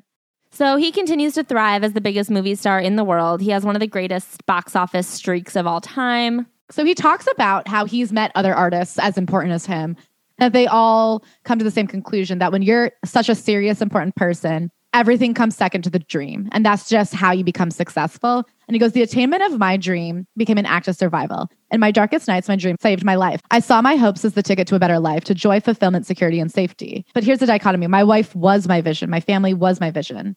My picture encompassed joy, fulfillment, and prosperity for all of us. It's my vision, and it's not selfish because I'm doing it for everyone around me. In what way? I want to talk about my little like Amal Clooney theory about how these days it's not enough to have the trophy wife who's just like some hot bimbo. Now you have to have a trophy wife who's like a hot, accomplished person. I feel like men like Will Smith think that their ambitions are obviously number one, but then everything around them has to reflect perfection and success. And he does not want to be successful so that he can allow his wife and children to thrive and be successful in their own right he wants them to be successful in their own right so that they can reflect back upon him his success. Yes. He says, I want to help the people I love build extraordinary lives for themselves. And it's like, no, you want to help the people you love build extraordinary lives for you. That's all he cares about. Yes, because he's so obsessed with the vision of himself. And I, to this day, don't think he truly gets that. He is obsessed with saying, I love the people in my life, and this is how I show love. I show love by giving them opportunities to be great. He wants people to be visibly great because then when people go, wow, not only is Will Smith perfect,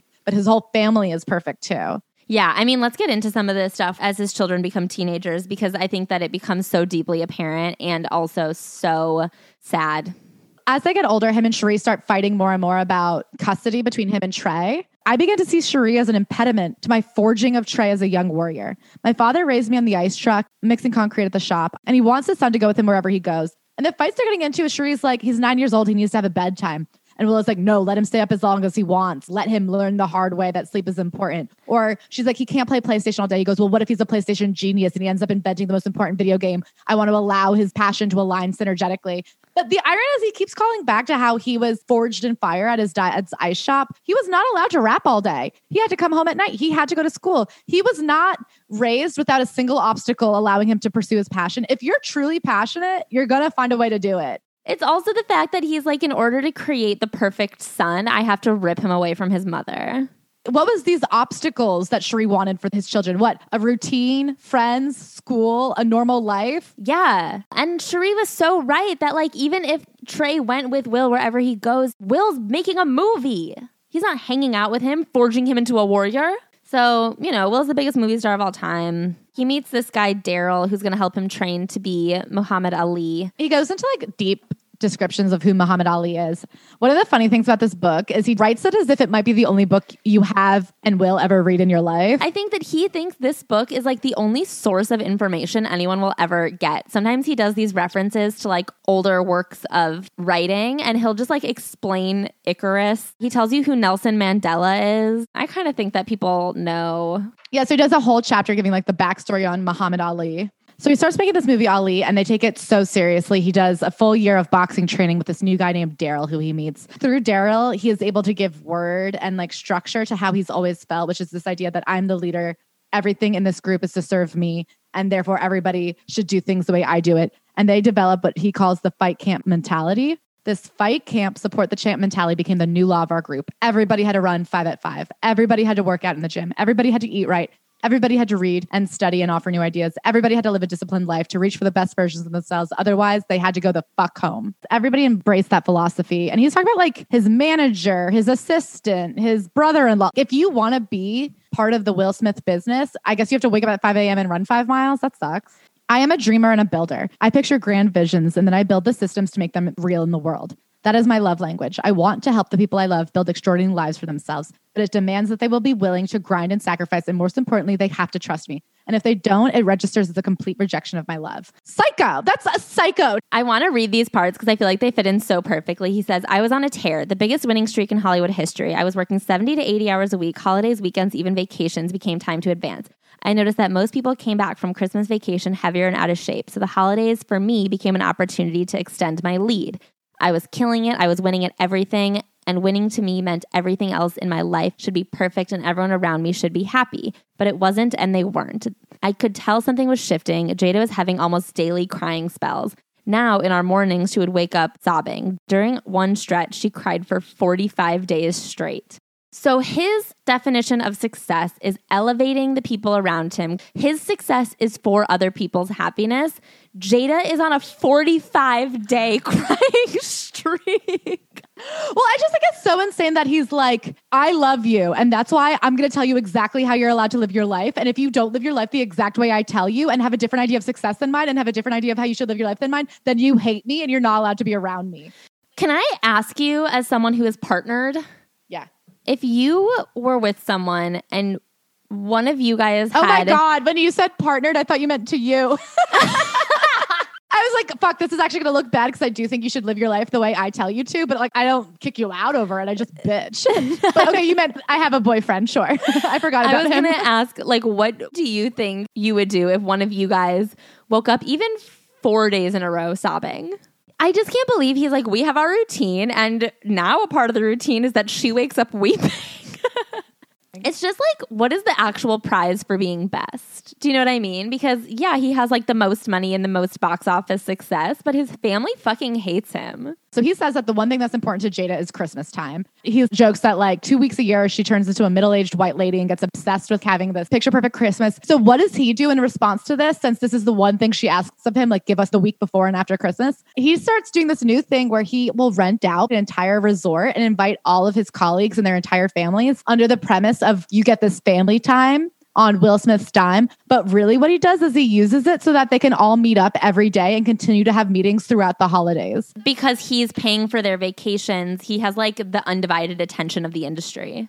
I got to have my whole team at a remote location, a captive audience for daily strategy meetings that helped me get a jump on the year and on my competition. I would work out and sometimes even abstain from Christmas dinner as an act of personal discipline. What is the point of all of it? Congrats. You grossed $8 billion at the box office and you can't even have Christmas with your family. I'd rather be poor and have the joy of the warmth of the candle. As the purest Christmas girl in the world, I don't even have Christmas, and all I want is for everyone else to have a happy Christmas. He doesn't want anyone to have a happy Christmas. Can I just point out the distinct irony of him being like, I have to be the number one movie star in the world so that my children can eat. And then on Christmas Day, he does not even eat because he's too busy pursuing being the number one movie star in the world. Extreme irony. Extreme irony that I don't even know if he's aware of. I don't think he is. One Christmas, him and his family are playing Monopoly, and he has, in fact, trained to be the best Monopoly player in the world. He says that Monopoly is not a game to him, it's like math. He says, I have worked with professional instructors. I fully intended to play in international Monopoly tournaments. Sir, It's Monopoly! Also, Monopoly is the game version of capitalism, and you already won. You already are playing the international game of Monopoly. That's called life, Bubby. So then he bankrupts Jada out of Monopoly, and he's cheering and celebrating, and she just quietly retreats to her room, so upset that it's Christmas Eve and now she's kicked out of the game. And he says, It took me years to realize that Jada wasn't actually playing Monopoly. She was bonding and connecting and enjoying family time. Apparently, I was the only person who was actually playing Monopoly. And then here's his little joke I've since upgraded my software and developed a new axiom never get caught playing Monopoly.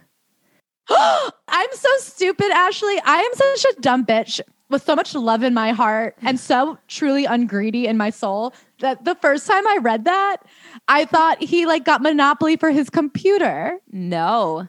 He wasn't secretly playing Monopoly. He was like, okay, I'm still going to play Monopoly with the family and I'm still going to beat those dumb whores into the ground, but I'm not going to show them that I'm counting. Oh my God, I can't believe I am so pure of heart that my updated software couldn't even compute how truly sick in the head Will Smith is. I was like, oh, he's playing like solitaire. And then listening to you read that quote right now, I was like, why would you need to update your software to play Monopoly? I feel like that's just like a free game. Like you should probably be able to run that on any computer.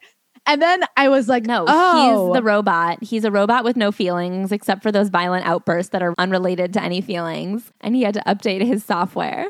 On the flip side, the very next section that he talks about is he recalls playing chess as a little boy with his dad and how his dad never went easy on him. He didn't believe in going easy on kids. So for the first 13 years of his life, he lost. And he talks about the first time he ever beat his dad. It was like the greatest day of his life. He was so excited. His dad shook his hand and we never played chess again. For years, I thought it was because he was a sore loser. But as I got to understand him better, I saw that he wanted my final memory of playing chess with my father to be perfect. He wanted my mind to be programmed to winning and to savor victory. His training of me on the chessboard was complete. It was a mythological rite of passage and he didn't want to tarnish it. What are you talking about? First of all, that's a lot of credit to give your father. I have a feeling he was a sore loser. Second of all, sports are more fun when you don't know who will win. It's not fun to play a child because they're stupid. Why couldn't they play into their old age? I don't understand. Every memory is twisted. This whole book is a pile of nonsense, which is especially fascinating considering this line in chapter two. I'm a crowd pleaser. That's my actual job. The truth is whatever I decide to make you believe, and I will make you believe it. That's what I do.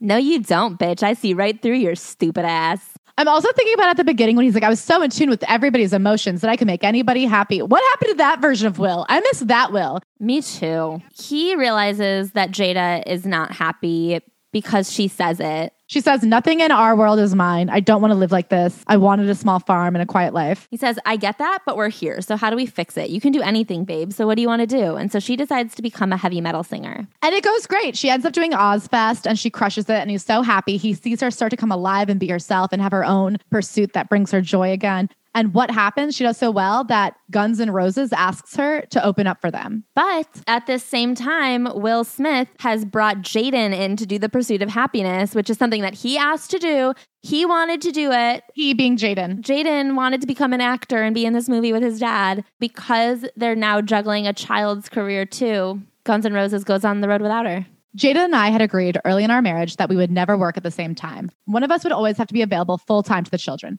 At the time, I felt like Jada had options. We had mom, mom, and Gammy, and I was going to be there every step of the way. Jada and I would be sharing a trailer. All his scenes were with me. In retrospect, I can see the truth. Jada was faced with a horrific reality, and there was no version of her leaving her six year old son without his mother on his first movie gig. Jada turned down Guns N' Roses. She can't have anything. He picked the career of a six year old child over the career of adult woman. And the fact that Will doesn't see this as a problem like breaks my heart. Then Jaden gets the opportunity to do The Karate Kid, which is going to be filming in Beijing for three months. And of course, we have another son here, Trey. Trey is a star football player. Will takes so much pride in the fact that every Friday night they are at Trey's high school games when Jaden gets the opportunity to shoot the Karate Kid, they were like, okay, well, that's the whole football season. It's happening simultaneously. How the fuck are we going to have Jaden be in a movie and still support Trey? Will makes the decision that every single weekend they will commute from Beijing back to Los Angeles to watch Trey's football games and then get back on a plane to be back to shoot on Monday. Jaden and I commuted 10 straight weeks, Beijing to Los Angeles and back, never missing a single one of Trey's games. I was loving life. I felt like a master. We were the picture of the perfect blended family. No one could believe what we were doing, not even us. This seems so so imperfect to me. I can't even wrap my brain around it. I cannot imagine thinking that you're being a successful parent by getting your nine year old to travel from Asia to LA twice a week, every week for 10 weeks and being like, how great of a dad am I? He truly does not know the difference between being good and being successful. Now we get on to, I think, the most damning chapter of it all. This chapter is called Mutiny for reference. This is when Willow's career takes off. I grew up working in Daddio's shop. It struck me as normal that kids should do what their parents do. He's like, listen, if your kid loves to sing, you're going to help them out. The difference is that most dads would put their kids in the church choir or maybe sign her up for a voice lesson or two. I'm not that kind of dad. My mindset at the time was there is no reason to do anything unless you're prepared to take a shot at being the best on earth. My belief was you should always be aiming at the pinnacle, always striving for the very top of the mountain. Nothing should be done half heartedly. This is an 11 year old. If your belief is that nothing should be done half heartedly, then you would have made her wait till she was 18 years old and she could do it to the best of her ability. And you would have put her in training now. You would have had her like in vocal training and like learning about music as a child. And then when she was older, she could have taken a shot at being the best on earth. An 11 year old is not going to be the greatest singer that ever existed. That being said, Whip My Hair Back and Forth was a jam and it was huge. Totally. Maybe the best on earth. Willow landed a 30 day European tour opening for Justin Bieber. Huge. The tour continued. Night after night, I watched her grow. Her voice seemed to be getting stronger. Her stage presence was coming alive, and she started to learn how to work a crowd.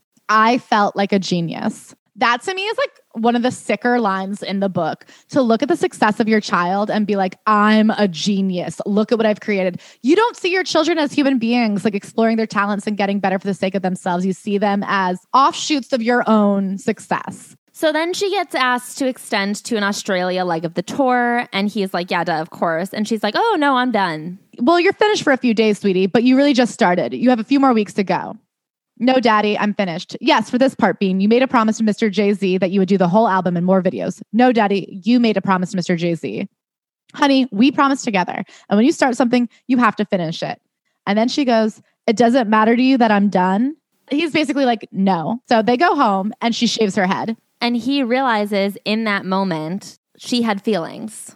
He's like, feelings never mattered to me. What matters is food, shelter, security, intelligence, strength, and productivity. I feel like one of those binaries that you were talking about earlier, the fact that these things have to exist in opposition to feelings is so misguided. He's though in this journey of understanding that people have emotions. And one day they're sitting at the kitchen. Willow says, Daddy has a picture of a family in his mind, and it's not us. I mean, Willow is saying exactly what Sheree has said, which is you want to be perfect to the world, and you're doing everything you can to keep this image of perfection outwardly showing to everybody you know. We're not that image. But even in this realization, he does not understand what anyone's saying. He says, I would walk through fire for the people I love. I'm fully prepared to die for my family. But no, I haven't always focused on their feelings. And he doesn't really admit very much fault in this. He's like, yeah, I guess I could have focused on feelings, but I was doing all these other things for them. Everything I do is for them. And it's like, but that's also just wholeheartedly not true. I was a master provider and protector, I was a world class teacher, but I began to be able to perceive the subtle and not so subtle emotional injuries of their childhoods. I don't actually think he ever did understand the emotional injuries of their childhoods. And this is when Trey says, Dad, what do you worship? Will says, I worship God. And Trey goes, Are you sure? And Will's like, Yeah, you don't know anything. You barely have read the Bible. Shut up. It's an interesting question because if you think about the way that he thinks everybody should fall in line with what he thinks, and if they just live in accordance to his law, he will give them like a good and bountiful life. He thinks he's God. He doesn't worship anybody because everybody should worship him. And what he decides to do is absolutely unhinged. He's like, in order to fix my family, we need a project. So he just does another movie with Jaden. This one absolutely bombs because he's like, I'm not going to be hard on him. I want him to have a fun time. I want it to be a comfortable experience. It's called After Earth, and everyone hates the movie and blames it on Jaden. They're like, Jaden sucked in this movie. And Will's like, oh, it's because I made things comfortable. You could either worry about how people feel or you could win, but you have to pick one. I find it interesting that he talks about this bomb that Jaden was in because he decided to be nice for once when he never brings up his personal bombs. It goes so badly that Jaden ends up trying to emancipate himself from his father after the film. I want to read that in conjunction with this line. In terms of my relationship with Jaden, the filming was perfection. When I would come on set on The Karate Kid, Jaden would deflate and lose his energy. It was as if his enemy had arrived. I was the person who was going to push him to make him do another take to extend the movie to shoot another month in China because I wasn't happy with the scene. But on After Earth, I didn't allow the production to go one minute beyond the allotted shooting schedule. I was his protector. What? You're saying your son hated you and feared you, so then you put him to work again. This time he liked you, but still wanted to be emancipated? I also find it interesting that he says Sheree was the beginnings of the issues between him and Trey because he wasn't allowed to raise Trey how he wanted to. He raised Jaden exactly how he wanted to, and that kid still wanted legally out of the family. As a trifecta of his narcissism, we get a truly unhinged story about Jada's 40th birthday party, which she started planning at her 37th birthday party. And it was a three day, weekend long affair where he, again, he rented out an entire hotel flew out all their friends and surprised her with this insane over the top birthday party that he said got bigger and bigger as the nights progressed. Night one was 20 people, which was small enough for her, but big enough for me. Okay, this is her birthday party weekend. And you're like, I recognize she wanted a small, intimate gathering. The second night, it doubles in size. There's more events, and it ends with this movie he had spent all this time making. He made a documentary about Jada's history and her family. And he says the entire time, everybody's like in tears, everybody's overwhelmed. They can't believe what a great husband he is. All the wives are going, God, I want a Will Smith husband, blah, blah, blah, blah. They get back to the hotel room. She goes, cancel everything tomorrow. That was the most disgusting display of ego I have ever seen in my life. He goes, Ego, ego, you are the most ungrateful. I ain't never doing shit for you ever again. I mean, he says after the first night, I was the perfect husband and they didn't even realize I was just getting started. And meanwhile, he notices that Jada's not really speaking. He's like, she is so disconnected from this event. Anyway, I'm doing so good. And it's like, well, it's her birthday party and she doesn't seem to be having fun. He finally goes, Our marriage wasn't working. I retire. I said, I retire from trying to make you happy. You are free. You need to go make yourself happy and prove to me that it's even possible. But I quit. You go and do you. He did not even try to make her happy. He knows what makes her happy small, intimate gatherings, being with the people she loves, a game of Monopoly where no one's trying to oust anybody else from the game. I don't know anything about Jada except what I've read in this book and like one episode of the Red Table Talks, and I know what makes her happy. He goes, We agreed that Jada's happiness had to be her responsibility, and my happiness had to be my responsibility.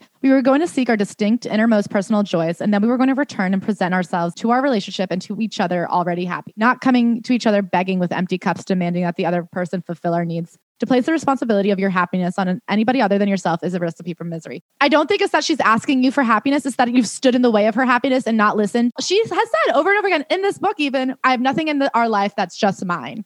And every time she tries to find something that's hers, you come in and prioritize other people above her and stop her from finding happiness. And then to be like, well, it's your responsibility to be happy. No, her responsibility is the two minors that you have given birth to. I mean, what about this line? Whether a person is happy or not is utterly out of your control. I mean, that is literally not true. You cannot force someone to be happy, but if you know what someone likes, doing a nice thing for someone is not actually that hard if you know them at all. Okay, so now we have to go on to the next chapter because I'm losing my mind. So he decides he needs to go to Trinidad to get in touch with himself. He realizes he spends every minute working. He calls up, remember our gal Tanya, the one that he used and threw away? She has this cool ass husband who is just a vibe. And he's like, I want to go with Scotty to Trinidad. She goes, Today is Thanksgiving. He goes, Well, you guys can eat, but then Thursday night, we're flying out. They go to Trinidad. I mean, what's he even looking for? Because all he is is mad at first. He's mad that they don't have transportation handled. He's mad that there's no security. He shows up at somebody's house. He's like, I just have to sleep at your house. He ends up having the best sleep of his life. The next day they go out on a boat and he goes, Well, what's the plan? And they're like, What do you mean? And he's like, Well, are there gonna be jet skis? Are we gonna go snorkeling? Are we gonna go exploring? Like, what's the plan for the day? And he's like, I don't know, dude. I'm just out here with my grandkids. We're just fucking eating mangoes and swimming and having a good time on the boat. This is the day. Hang out.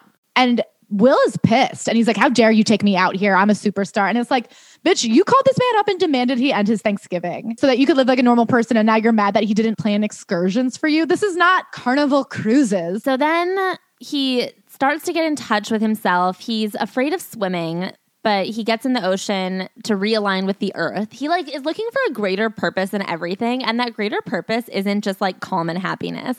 He doesn't once look around and be like, "Oh, this guy came out to Trinidad and like has all these people that he's so happy to see and he's happy just like sitting and chatting with a friend." He sees it as, "Oh, he's aligning with the earth because he's sitting in the ocean." So he finally realizes that he's an addict. He's a workaholic and he's scared of ever listening to his own thoughts and being alone. So then he has a friend who went on a silent retreat and he's like, "I'm just going to do my own silent retreat. My friend did 10 days, and because I need to be better than him at unwinding, I'm going to do 14 days. So he goes to his estate in Utah and is just alone for 14 days.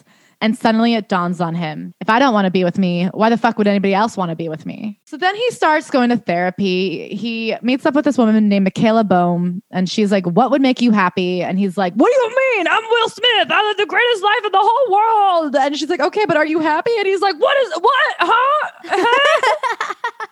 and then she goes, If you could have anything, what do you want? And he goes, A harem which is interesting because at the beginning of the book, he makes that point of being like, My dreams aren't orgies, my dreams are one lady. And so then she's like, Okay, well, what do you want from that harem? And would you believe at the bottom of the harem, he realizes all he wants is acceptance from women and that, you know what, they can't give him acceptance. He has to accept himself. And that his whole life, he's created two characters, Mr. Fluffy and Mr. Grumpy. Mr. Grumpy. That's not what he calls it. Mr. Fluffy is the pleaser, and the general is the intense guy. They're constantly in conflict. He's always saying things to people to make them happy, but then the general is driving him to be the best. But he has to figure out who Will is. And she's trying to help him realize that he needs to get in tune with his own self. So he's not always just striving for external validation and he learns to just be happy with himself. And he's doing all this therapy. But what actually makes a difference ayahuasca. He goes on an ayahuasca trip. And on his very first trip, he enters the universe and he's in the most beautiful place he's ever seen in his whole life.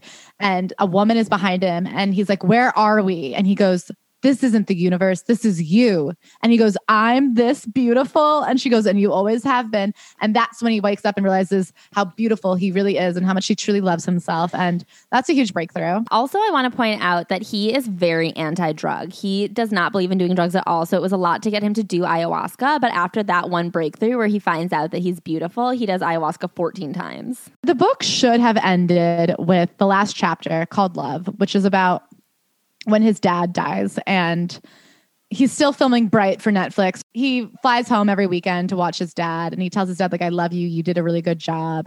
He says you need to know where a movie is supposed to end so that you can work towards the ending and have the most emotional impact. And at the end of this life, I realized what's really important. And I had to say what a great place this book could have ended. And then we get to the final chapter, The Jump. This chapter is about him and his 50th birthday party where he decides he's going to do a big stunt where he bungee jumps off of a helicopter into the Grand Canyon and how afraid he is. Alfonso Ribeiro is hosting his YouTube video. They're interviewing all of his friends and family, and this is his big stunt about him facing his fears for his 50th birthday. And it's like, wow, this is really proof that you haven't learned anything about interpersonal relationships because your 50th birthday party is an enormous stunt for the world to see and not a dinner with your fucking family. There's such a warming moment in the penultimate chapter. And then he has this really hacky, stupid sitcom type ending. This book should be about how achieving greatness for the world isn't what matters. It's about the personal relationships in your life and being there for the people around you. That is the lesson that I thought we were trying to learn this whole time. But instead, in the end, he's like, anyway, I'm going to do this crazy stunt for YouTube and my family has to watch and it could go horribly wrong. And literally, the only goal here is to prove that I can do cool shit and I could literally die in front of my whole family. Ashley. Yes, Claire? What did you think of Will? I will say I love Will Smith's movies and I am heartbroken to continue learning things about him. It sucks. I wish I didn't know a single thing about him. I just wish he was the man in black. Claire, what do you think about Will? I was reading it and I really liked it about 200, 250 pages. And you kept saying he's a psychopath. And I kept being like, oh, Ashley's being too hard on him. So I think it's an actually really interesting picture of what it takes to be the best at something. And it's a really good look into like why nobody should really want to be the best at anything. It's such a meaningless life. I can't think of anything more meaningless than his pursuit of being the greatest. I really think this is a book about how being the best is lonely and worthless because I don't think that in his success, he achieved anything that the 80th best couldn't have. My question is this, and I think about John McEnroe's book, I think about his book. Is it the fact that you don't care about people that allows you to become the successful, or is it on the journey of becoming this successful that you forget to care about people because you're taught you don't have to? That's my question. That's a really good question. He's such a fucking liar to say it's all for his family because they were never going to not eat tomorrow. Anyway, Ashley. Yeah, Claire. To you, I say Merry Christmas. I'm going to miss you so much. We're separating for the holidays and I'm going to miss the shit out of you. Oh, I miss you so much already. I cannot wait to check in with you on the Patreon this week. Don't forget to follow the Patreon. You guys, the wormhole is popping. It is so fun. As always, check out the merch and Merry Christmas, everybody. Even if you don't celebrate Christmas, I hope you have a really happy holiday. There is one more episode coming out this year. Yeah, we're going to do one more episode this year and then we're going to take a break the first week of the new year. But we love you so much. And thank you so much to our five star reviewers. I adore you. Thank you so much to the most beautiful five star reviewers on the entire planet Sam and Kiki, I dream of a love like yours. Maggie, 627282292. Thank you so much for that secret passcode. Elise, yay. Yay. Thank you for this motherfucking review flourish and decay. Well, on my watch, I hope you only flourish. Kamea, thank you. Maya, I say, I think you're the best. Dash, dash, dash, G H E, dash, dash, dash. Let me tell you what, I appreciate this review in a flash. Ange557, thanks for a review as beautiful as Jolie. Ashley Sterling 91, nothing but respect and love for another Ashley. Kayla Face, thank you for bringing your beautiful face over here. Kara Amazing, you are downright fucking amazing. Ryan Briggsy, thank you for Briggsing this great review over here. And that is all for this week. Thank you guys so much. I appreciate you endlessly and I love you and I can't wait to see you next week.